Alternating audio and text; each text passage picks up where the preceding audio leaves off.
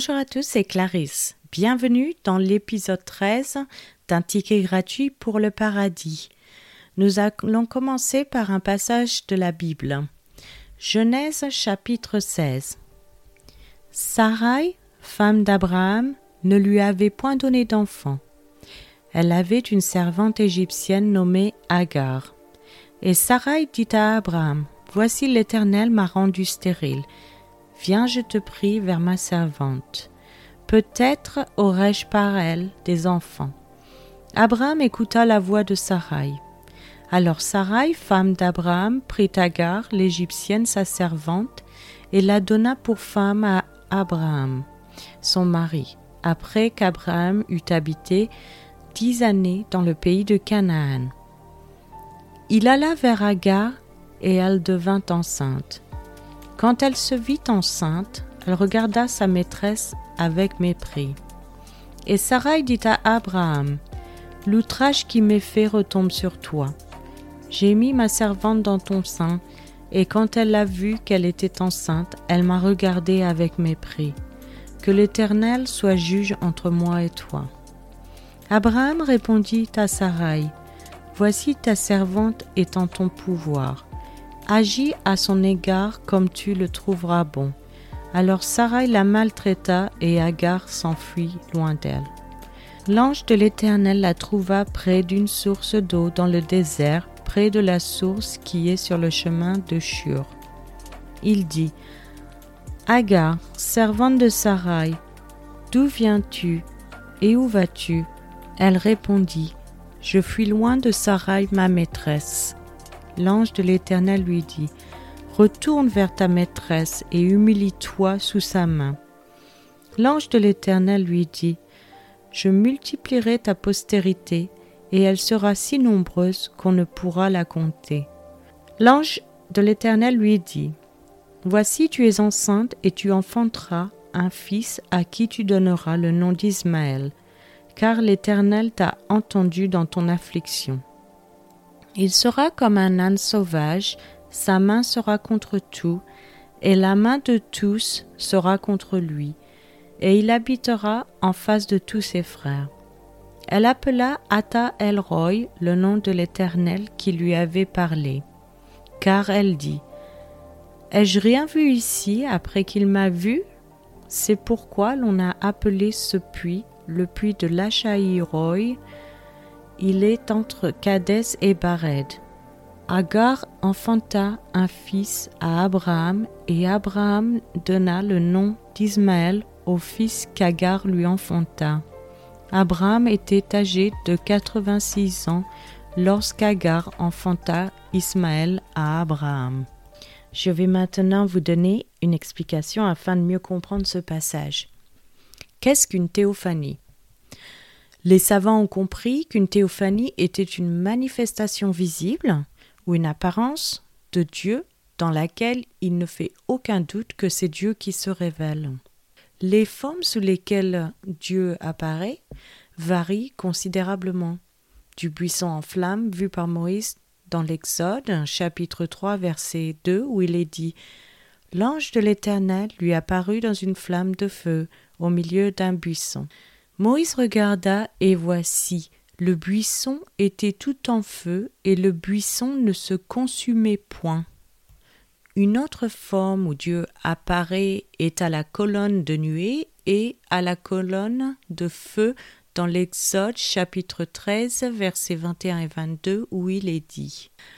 L'Éternel alla devant eux le jour dans une colonne de nuée pour les guider dans leur chemin, et la nuit dans une colonne de feu pour les éclairer, afin qu'ils marchassent jour et nuit. La colonne de nuée ne se retirait point de devant le peuple pendant le jour, ni la colonne de feu pendant la nuit. Certaines caractéristiques communes des théophanies sont la voix indubitable de Dieu et la reconnaissance instantanée de la présence divine.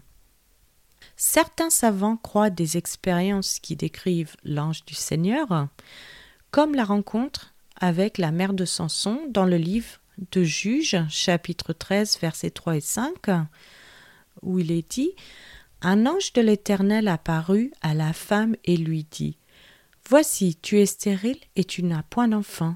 Tu deviendras enceinte et tu enfanteras un fils. Maintenant prends bien garde, ne bois ni vin ni liqueur forte, et ne mange rien d'impur, car tu vas devenir enceinte et tu enfanteras un fils. Le rasoir ne passera point sur ta tête, parce que cet enfant sera consacré à Dieu dès le ventre de sa mère, et ce sera lui qui commencera à délivrer Israël de la main des Philistins. Il y a aussi euh, l'expérience d'Agar dans le livre de Genèse chapitre 16 versets 7 à 14 dont on a lu, où sont en fait des Christophanies. C'est l'apparition du Christ préincarné. La Bible nous dit que personne ne peut voir Dieu. À voir dans Exode chapitre 33 verset 20 où il est dit L'Éternel dit Tu ne pourras pas voir ma face, car l'homme ne peut me voir et vivre. Aussi dans Jean chapitre 1 verset 18 où il est dit Personne n'a jamais vu Dieu, le Fils unique qui est dans le sein du Père et celui qui l'a fait connaître.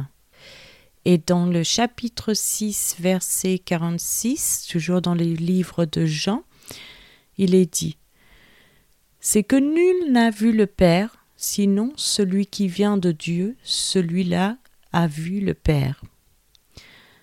Dans 1 Jean, chapitre 4, verset 12, Personne n'a jamais vu Dieu. Si nous nous aimons les uns et les autres, Dieu demeure en nous, et son amour est parfait en nous. Car Dieu est esprit et n'a pas de corps matériel. Voir dans Jean chapitre 4 verset 24 où il est dit Dieu est esprit, et il faut que ceux qui l'adorent l'adorent en esprit et en vérité. Et dans Timothée 1, chapitre 1, verset 17, Roi des siècles immortels, invisible, seul Dieu soit honneur et gloire au siècle des siècles. Amen. Pourtant, lorsque Jésus vivait sur terre, les gens voyaient et interagissaient avec Dieu à travers lui. Les récits bibliques des théophanies dans l'Ancien Testament révèlent qu'elles ressemblent beaucoup aux rencontres des gens avec Jésus. Bien qu'interagissant avec Dieu lui-même, les gens pouvaient le voir et lui parler en toute sécurité. Personne ne peut voir Dieu et vivre, mais quiconque a vu Jésus a vu le Père. À voir dans Jean chapitre 14 versets 8 et 9 où il est dit Philippe lui dit Seigneur, montre-nous le Père, et cela nous suffit. Jésus lui dit Il y a si longtemps que je suis avec vous, et tu ne m'as pas connu, Philippe? Celui qui m'a vu a vu le Père.